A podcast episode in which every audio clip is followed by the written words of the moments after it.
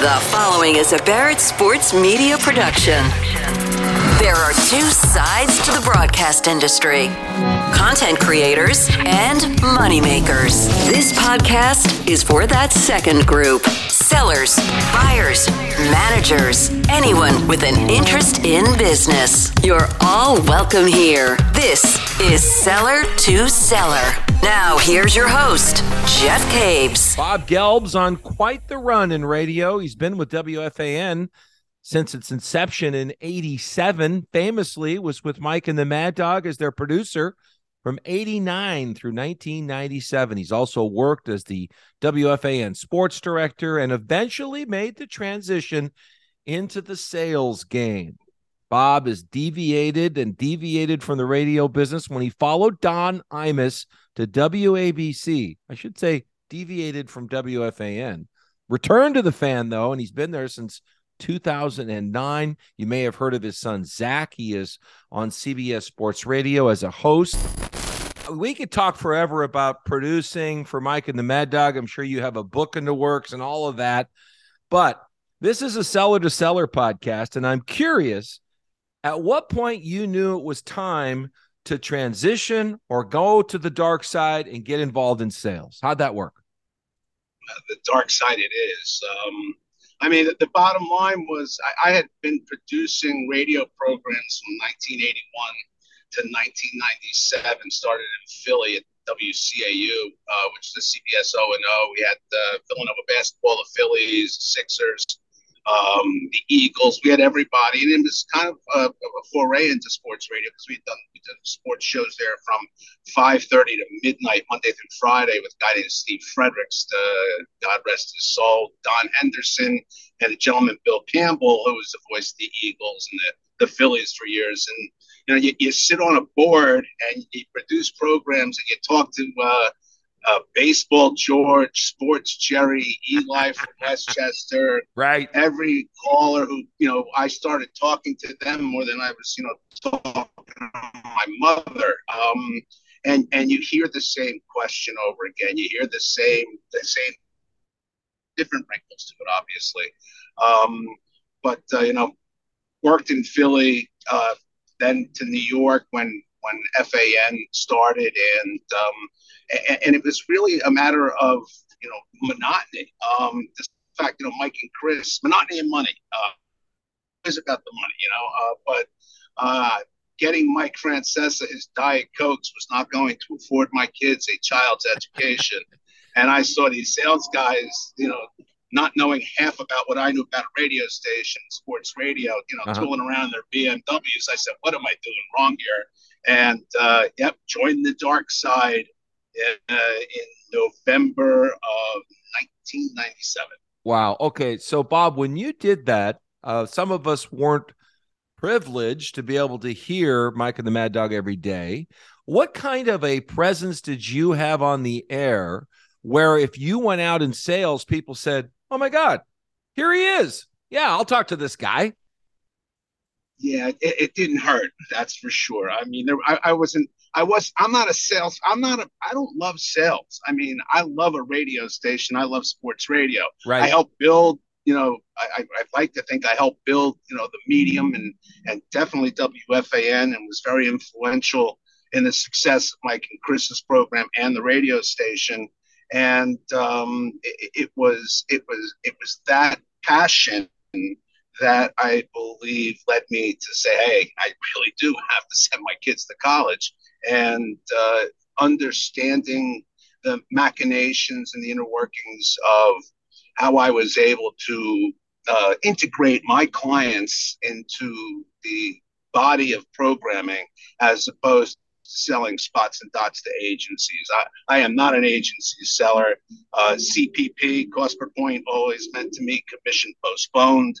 Um, and uh, and like I know how to integrate a client into a radio program, and my ideas and my relationship with talent, whether it be Imus, whether it you know whether it be Mike and Chris, whether it be Boomer and Geo now, Craig Carton, who was my you know was it my intern and Pete Franklin's show in 1989 when he was, or 1989, yeah, when he was going to Syracuse. Wow. Um, yeah, uh, um, it was it was all that knowledge and love and passion for help building the station that said, "Hey, I I I can sell this stuff. I mean, that's not a problem."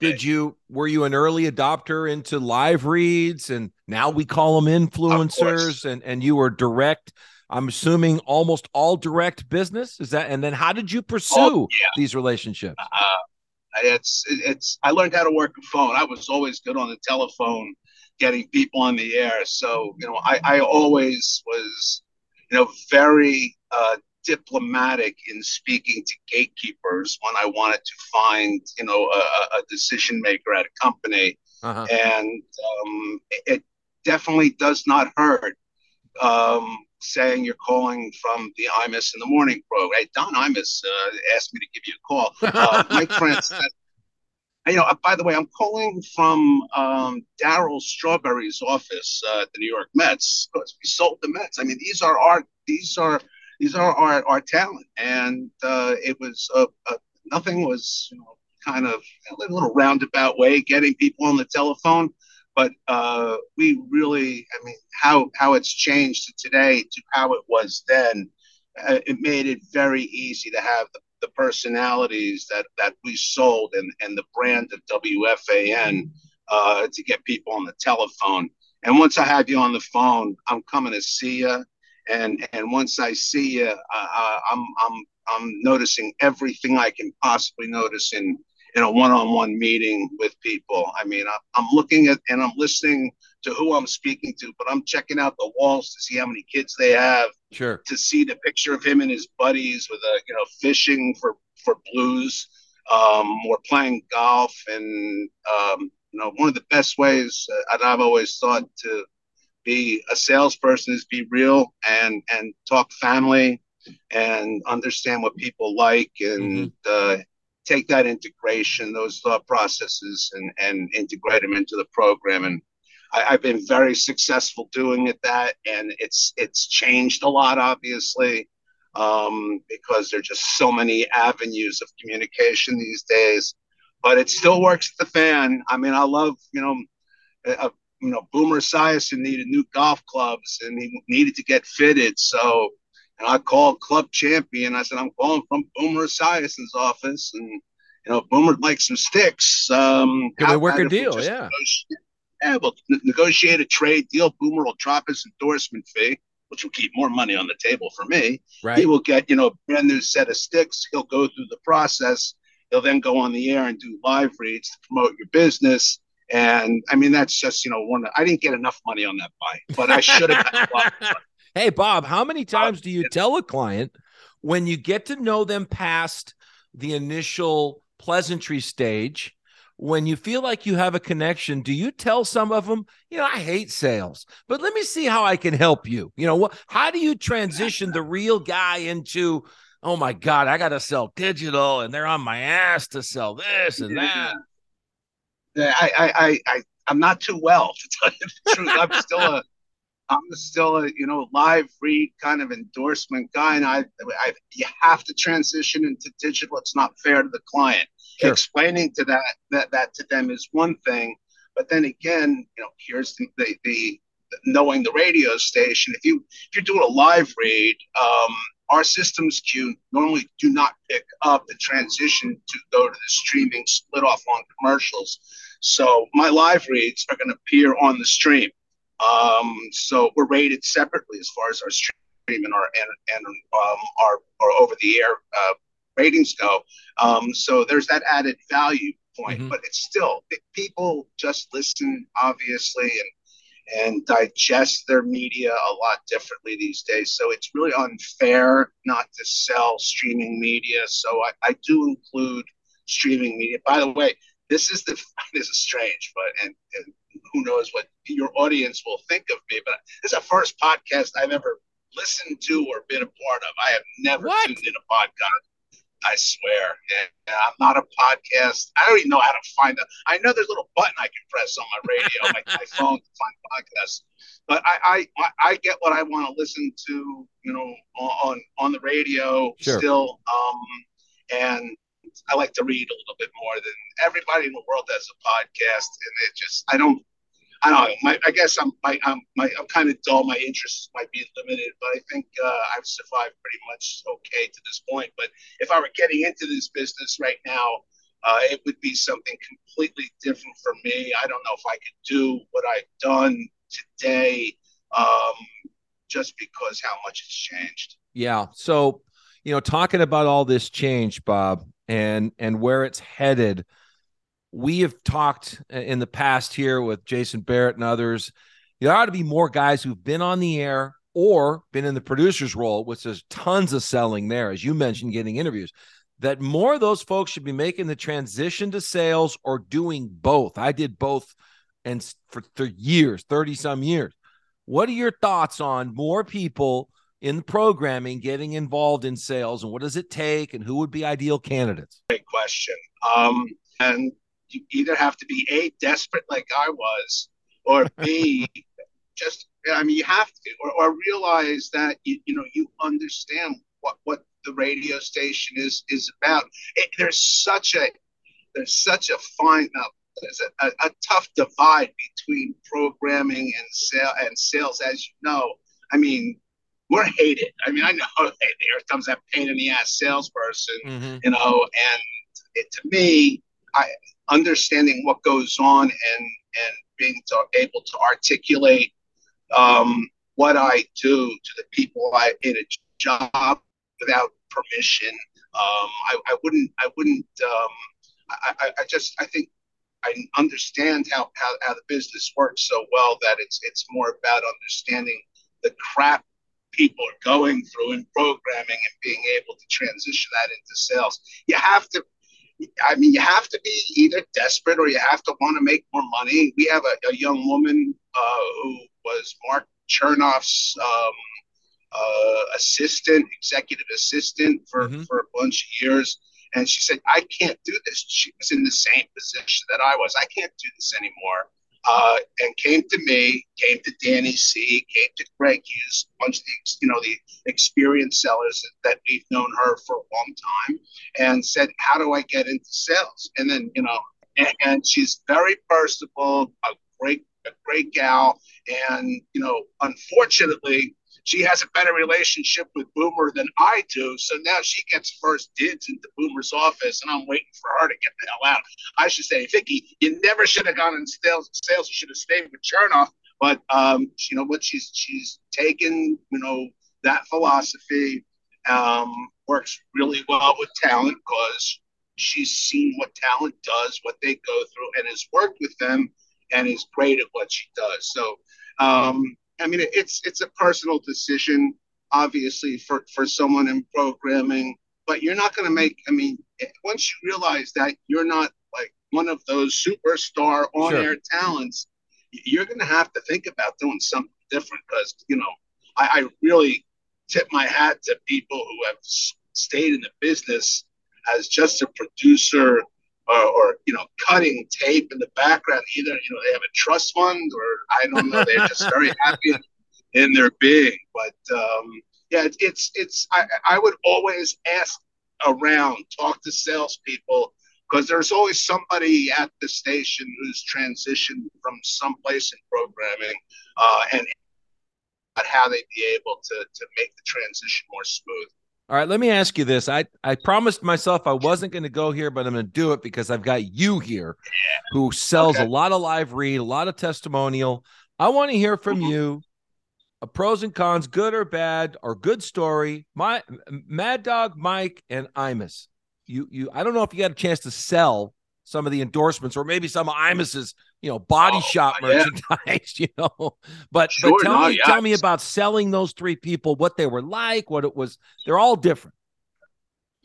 Uh, Imus pulled his gun on me on numerous occasions and clicked him back and stayed. Yeah, it's funny now, and it was funny then. Um, but more the, the, the, in the cancel culture world, said, "Boy, I could have made a lot of money at." I just, I, Imus was an equal opportunity offender. I don't really believe he was, you know, a, a racist. Though the words that came out of his mouth were mm-hmm. terrible.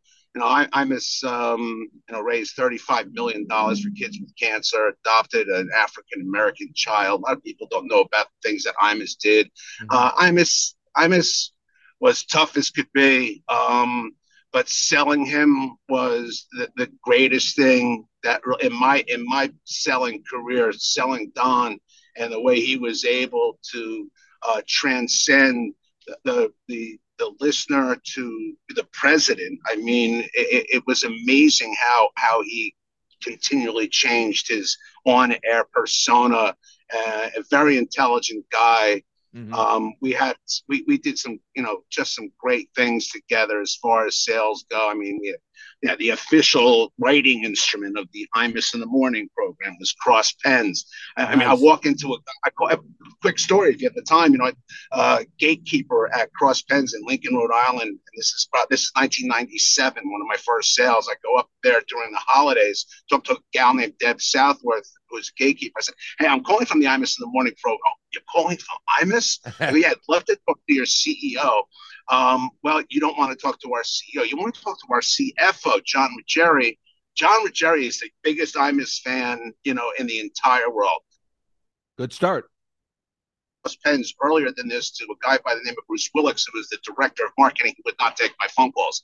Um, this is when I realized that you got to go to the top first. Get Ruggieri on the phone. A week later, I'm in Lincoln, Rhode Island. They were about to list uh, on the NASDAQ, I believe, or the Amex and Imus was doing uh, ringing the opening bell. Uh, I integrated them to sponsor that. Wow, uh, they loved it. It's about an 18 grand buy.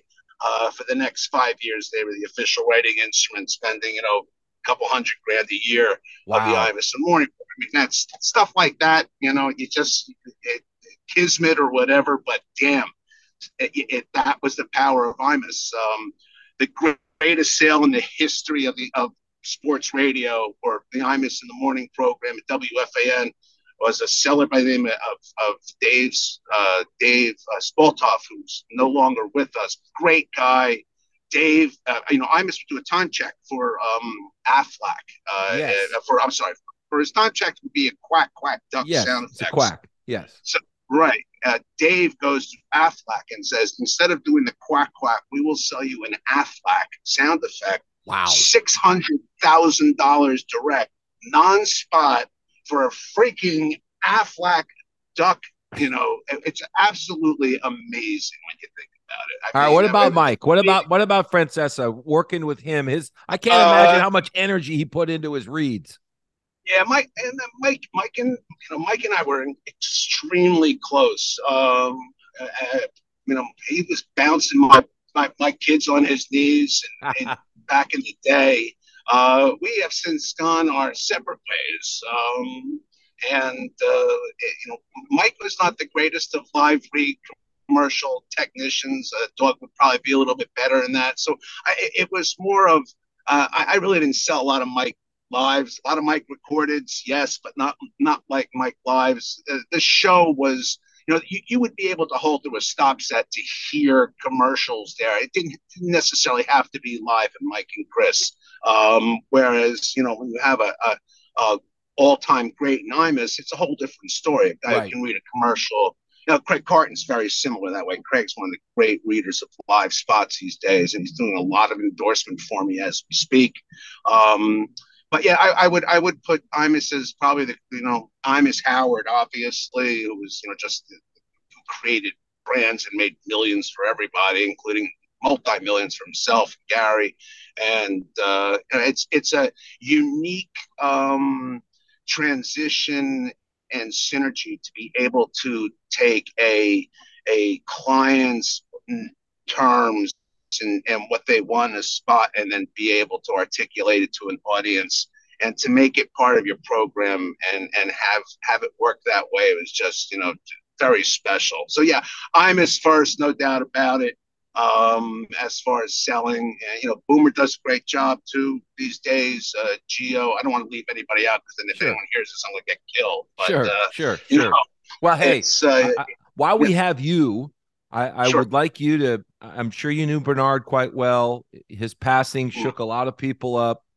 I don't know what your personal relationship was like with him. I thought he was a big part of the show. Um, what was yeah, your Bernie's Bernie? God, God rest his soul. You know, I, I, I feel terrible Bernie didn't go and get a PSA. I'm sure he'd be the first person to tell you that because his guy is in great shape. Um, yeah. You know, him working him working with Sid. Uh, you know that they had a, a boxing match, Fear at the Pier, back right. in the day, which That's was a right. phrase that I that I actually termed to to sell that. So it was really a, a lot of fun. And you know, the first run in I really had with Bernard, and I didn't really understand that much of the Imus show when I was at at, at FAN, but and I didn't understand what was what they were doing at times behind the scenes. Talk big, not really act big in, in person. So Bernard on the air goes one day, uh, we're going to take all of Pete Franklin carts and bulk erase them so they have no production elements. And I walked up, I walked up, I mean, I, I thought they were going to do it. I, you know, I walked into Bernard's face. He's a big dude, but I, I, you know, don't mess with my radio program. Uh, you know, you're going to have some serious issues. And, you know, Bernard and I, we, we almost went at it. Uh, and uh, I realized the shtick that it was. and for, you know, Bernie was a genius. I mean, his, his, his, his life story is, you know, from you know growing up in a tenements in the Bronx to becoming a cab driver to becoming one of the great wits at radio. Oh and my the, god! You know, the, shtick he did was spectacular. Oh. Um, yeah, the, radio's going to miss Bernard McGuirk. Um, it's a, it's a terrible loss. It really is. Good dude. Thank you so much for joining us here on, on, this podcast, Seller to Seller. I guess I'll have to send you a copy, show you how to hit play. Uh, so- I, yeah, I'm not that stupid. I'll figure it out. I mean, it'll be the first one I listen to. I'm sure my kid will listen to it and critique me. You know, hey, maybe we'll make it on. Me. Yeah, CBS Sports yeah. Radio. Thank you so much. Yeah, if yeah. you uh, uh, if people want to find you, I'm sure they can do it on LinkedIn, right, Bob? Uh, yeah, I'm, I'm available there. Um, my Twitter handle is at nicely produced. Subscribe to this, pass it along. That's how we grow it. You can email me, uh, jeffks54 at gmail.com with interview requests. You can check barrettsportsmedia.com for weekly sales columns and past pods. I will talk to you all next week. Thank you for listening to Seller to Seller with Jeff Caves. Each episode is available on iTunes, Spotify, Amazon, the iHeart app, and most podcasting platforms. To stay in touch with Jeff, follow him on Twitter at Jeff Caves and read his sales columns on BarrettSportsMedia.com.